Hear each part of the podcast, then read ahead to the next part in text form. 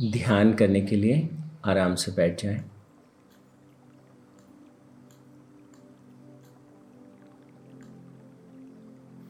एक लंबा गहरा सांस लें और छोड़ दें परमपिता परमात्मा के श्री चरणों में अपने ध्यान को ले जाते हुए प्रार्थना करें हे प्रभु मैं जानता नहीं कि किस प्रकार आपकी आराधना करूँ। हे प्रभु, मैं नहीं जानता कि किस प्रकार मैं आपकी साधना करूँ। हे परमपिता मेरा ज्ञान, मेरी समझ इतनी अल्प है कि मैं नहीं जानता कैसे आपकी भक्ति करूँ? कैसे आपके पथ पर चलूँ? कैसे इस अनमोल जीवन को जीऊं? हे प्रभु, अज्ञान की जड़ें मेरे भीतर बहुत गहरी हैं, और जिसे मैं ज्ञान समझता हूँ, वो बहुत बहुत सीमित है। हे प्रभु, मैं तो ये भी नहीं जानता कि जो मैं जानता हूँ, वो सत्य है। हे प्रभु, अपने हृदय की गहराइयों से, अपनी अंतरात्मा से आपको पुकारता हूँ।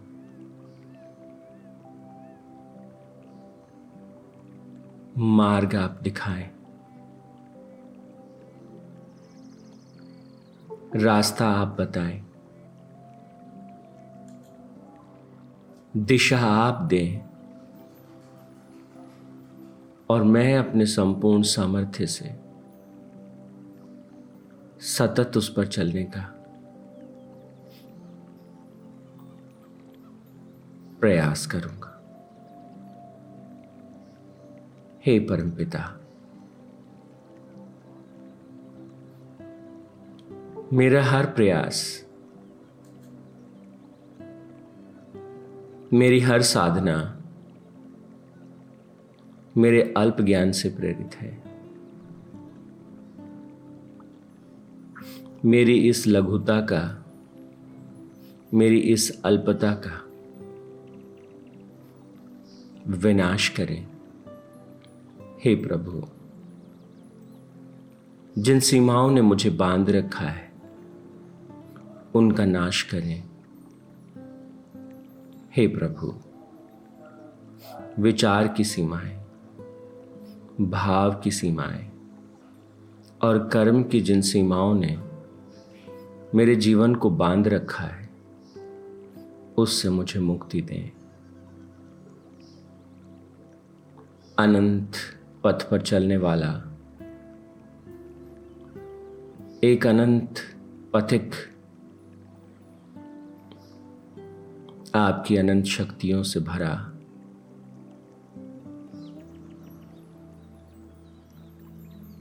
अनंत सकारात्मकता को, अनंत सृजनात्मकता को अपने भीतर समेटे हुए आपके अनंत आशीर्वाद से जीवन की पूर्णता को प्राप्त करूँ, ऐसा आशीर्वाद दीजिए। ओम तत्सत परमात्मा ने नमः। ओम शांति शांति शांति ही।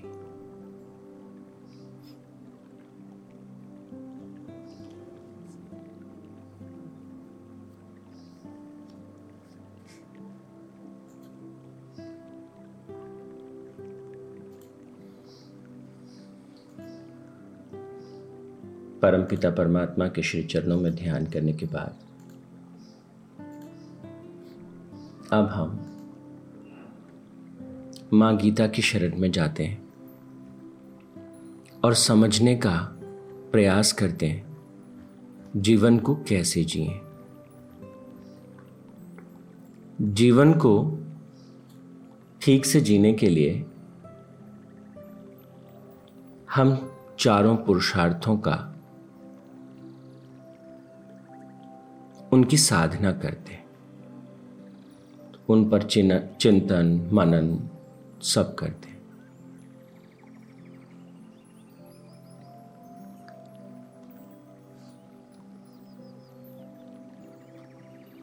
तो सबसे पहले हमने धर्म पुरुषार्थ के विषय में बात की, हमने अर्थ पुरुषार्थ के बारे में बात की, और अभी हम बात कर रहे हैं काम पुरुषार्थ के बारे में।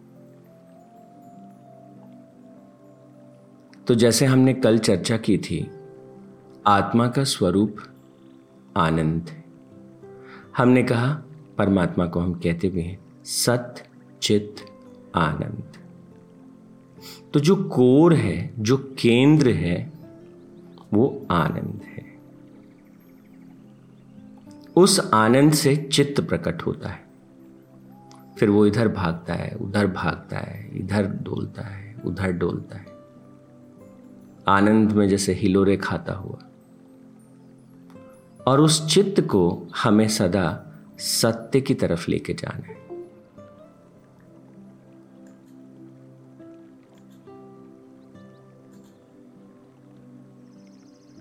तो काम पुरुषार्थ के विषय में कल जो हमने बात की, इंद्रिय सुख के बारे में स्पष्टता कि वो क्षणिक है, आत्मिक सुख में डूबना।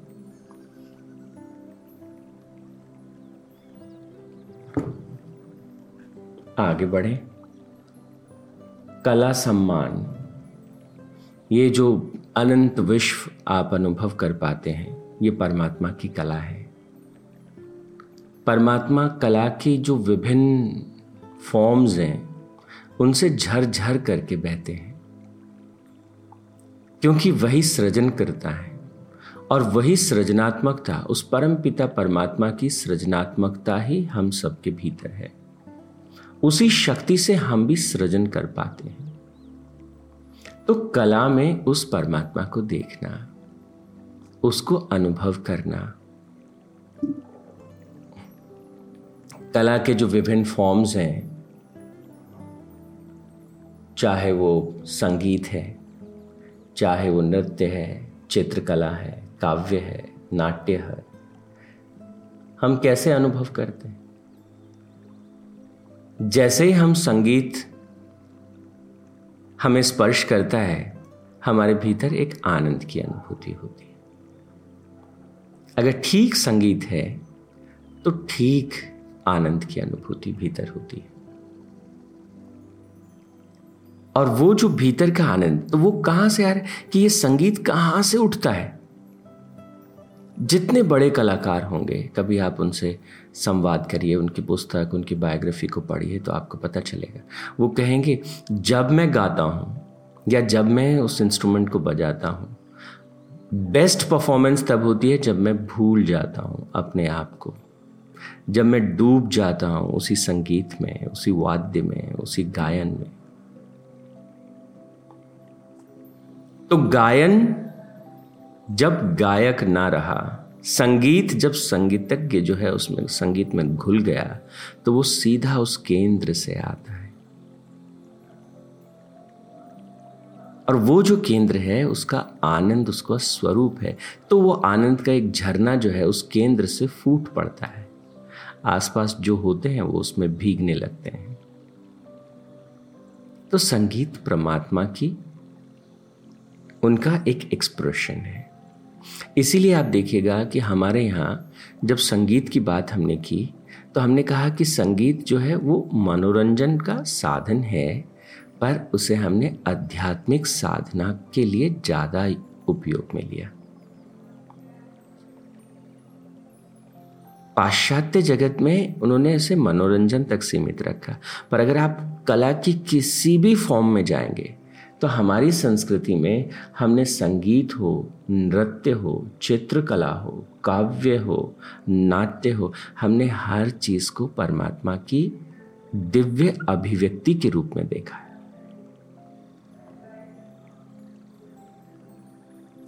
तो ये बात हमको गहराई से समझ लेना चाहिए। आध्यात्मिक पथ पर आगे बढ़ने से तात्पर्य, जैसे कल प्रेम जी ने कहा कि कुछ लोग भ्रमित करते हैं। बहुत स्पष्टता से समझ लीजिए, हमारी संस्कृति आनंद विरोधी नहीं है। हमारी संस्कृति कभी नहीं कहती कि तुम रूखे सूखे हो जाओ हाँ बच्चों को छोड़ दो, परिवार को छोड़ दो, समाज को छोड़ दो और जंगल में चले जाओ। कभी नहीं कहती। सन्यास का भी जो तात्पर्य था, वो सब कुछ छोड़ देना नहीं था। सन्यास किसे कहते हैं? तो जब किसी के हृदय में इतना प्रेम प्रकट हो जाए, इतना प्रेम भर जाए कि उसे अपने बेटे में और पड़ोसी के बेटे में और हर एक बेटे में कोई भेद ही ना रहे तो वो सन्यासी हो जाता है। उसी को सन्यास कहते हैं।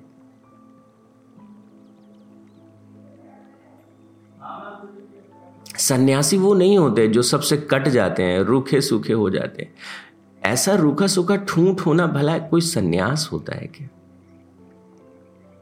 जब उनको लगता है कि जो मैं करता हूँ, वो मेरे लिए नहीं करता। जब किसी को लगता है कि जो मैं करता हूँ, मैं अपने परिवार के लिए नहीं करता। जब किसी को लगता है कि जो मैं करता हूँ, वो सर्वहित में करता हूँ, उसी को सन्यास कहते जब उसे लगता है कि मेरे अंदर इतना आनंद फूट रहा है, इतना आनंद फूट रहा है तो यह आनंद चारों तरफ़ बिखर जाए, फैल जाए। सबके जीवन को ये स्पर्श कर दे। सबका जीवन इसमें खिलने लगे, पलने लगे तो संन्यास घटित होता है। व्यक्तिगत सीमाओं को, पारिवारिक सीमाओं को, समाज की सीमाओं को, राष्ट्र की सीमाओं को लांगते हुए जब कोई परम चेतना को स्पर्श करता है तो सन्यास घटित होता है। तो हमने सन्यास की परिभाषा हम भूल गए। लोगों ने अजीब सी परिभाषाएँ गढ़ ली, अजीब से तरीके से चीज़ों को परिभाषित कर दिया।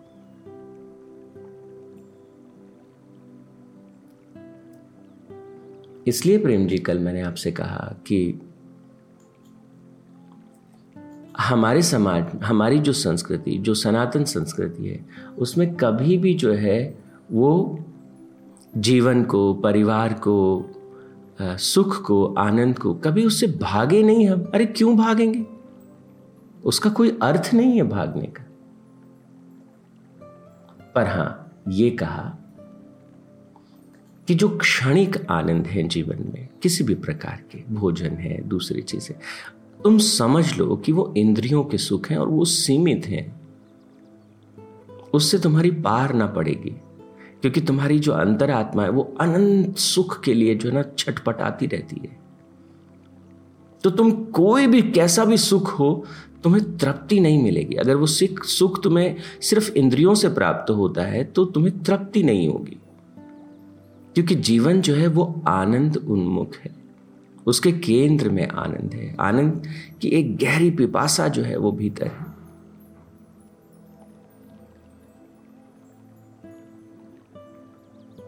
इसलिए भगवान कहते हैं कि आत्मिक सुख को प्राप्त करो। जीवन की साधना के द्वारा उसे प्राप्त किया जा सकता है। तो साधना कैसे करते हैं कि संगीत की साधना करो? कोई इंस्ट्रूमेंट लो और उसमें खो जाओ। अगर आपको संगीत बजाना नहीं आता, आपको गाना आता है तो गाओ। भगवान के भजन गाओ, प्रार्थना गाओ और उस गायन में खो जाओ, जैसे मीरा माँ खो गई।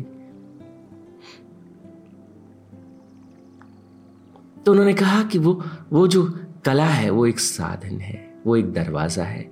तुम उस दरवाजे से प्रवेश करो और मुझमें समा जाओ।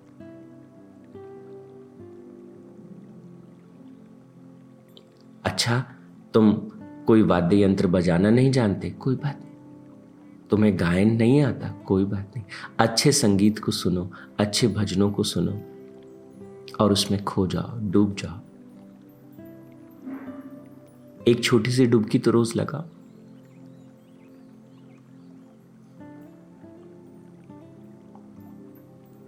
और फिर भगवान कहते तो संगीत की साधना के द्वारा तुम उस अनंत आनंद में प्रवेश कर सकते हो। कला की साधना के द्वारा, नृत्य की साधना के द्वारा। अगर आप देखें तो हमारे सारे मंदिर जो है, पूजा स्थल जो है, वो नृत्य की विभिन्न मुद्राओं से भरे पड़े वो साधना है। जब कोई नर्तक अपना नृत्य करता है, जब कोई नृत्यांगना नृत्य करती तो वो क्या कर रहे होते हैं? अगर भारत की मूल संस्कृति को आप स्पर्श करेंगे तो आपको पता चलता है, वो अपने उन भावों से, अपने हाथों की मुद्राओं से वो क्या करते हैं? उस परमात्मा को रिझाने का प्रयास करते हैं, ताकि मेरे भीतर जो है, वो उस अनंत के साथ घुल जाए, एकाकार में आ जाए। वो एक साधन है।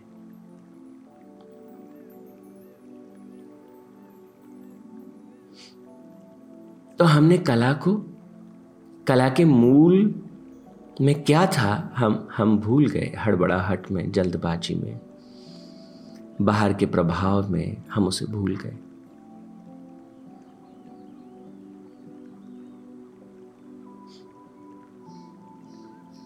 चित्रकारी में, कल्पनाओं में, जब हम कल्पनाएँ करते हैं, चित्र बनाते हैं, चित्र उकेरते हैं कैसे हमारे चित्रों में, आप देखिए, वो वो प्रभु कैसे प्रकट होते हैं।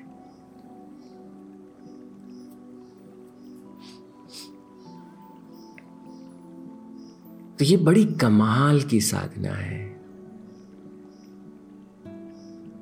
चित्र बनाते बनाते चित्रकार जो है, वो चित्र में खो गया। उसने उस अनंत आनंद को छू लिया, स्पर्श कर लिया।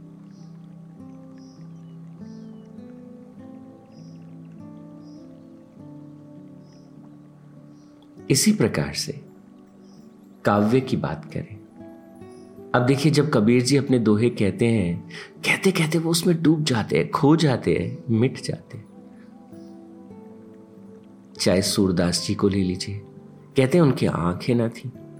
भगवान कृष्ण का जो वर्णन उन्होंने किया है, कोई भला बिना आँखों का व्यक्ति कैसे कर सकता है?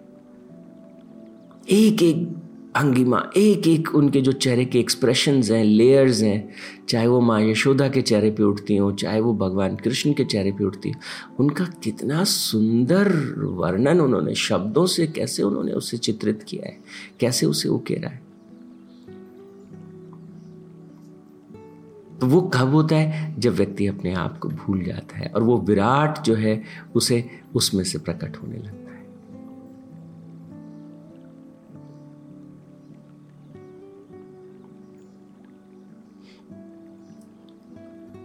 तो हम परमात्मा को स्पर्श करना चाहते हैं, उनमें डूब जाना चाहते हैं। तो भगवान कहते हैं, ये रास्ता है, ये मार्ग है। कला जो है, उसका मार्ग है। किस चीज़ की कला? परमात्मा से एक आकार की कला। तो जैसी जिसकी रुचि, जैसे जिसका इंटरेस्ट उसके हिसाब से भगवान, वो कहते इसमें संगीत नहीं? अच्छा कोई बात नहीं। नृत्य? नहीं, कोई बात नहीं। चित्रकला? नहीं, कोई बात नहीं। काव्य? और देखिए, आप में से शायद कोई भी मतलब सभी ने, अगर आप ध्यान दें तो आप सभी ने कभी ना कभी लिखा ज़रूर होगा अपने जीवन में। कभी ना कभी उस अनंत ने आपको उद्वेलित किया होगा लिखने के लिए। आपने कविताएँ लिखी होंगी। आपने गीत लिखे होंगे। जब भी कोई फूल खिलता है तो वो अपनी अपनी खुशबू को बिखेरता है, अपनी सुगंध को, अपने आनंद को बिखेरता ज़रूर है। आपने भी लिखा होगा। पर बहुत बार क्या होता है? समाज, परिस्थितियाँ, उस रचनात्मकता को जाने अनजाने में दबा देती हैं। विद्यालय कॉलेजेस यूनिवर्सिटीज पता नहीं हमने क्या कर दिया। तो हम उस स्रोत को दबा देते हैं। मेरा आपसे कहना है, उसे उसे प्रकट होने दें। आज अगर मन करे तो कोई कविता लिखें, कोई गीत लिखें। जब आपको फुर्सत मिले, सारे कलर्स ले लीजिए। जैसा मन करे उन कलर्स को कैनवास पे लगाइए देखिए क्या निकल के आता है। भगवान कृष्ण ने अपने हाथ में जो बांसुरी रखी, हमें समझना चाहिए उनके हर हर चीज़ से। तो कला जो है, उसको समझना, उसको स्पर्श करना, उसमें प्रवेश करना, परमात्मा में प्रवेश करने जैसा है। वो एक साधन है। ओम तत्सत परमात्मा ने नमा। ओम शांति शांति शांति ही।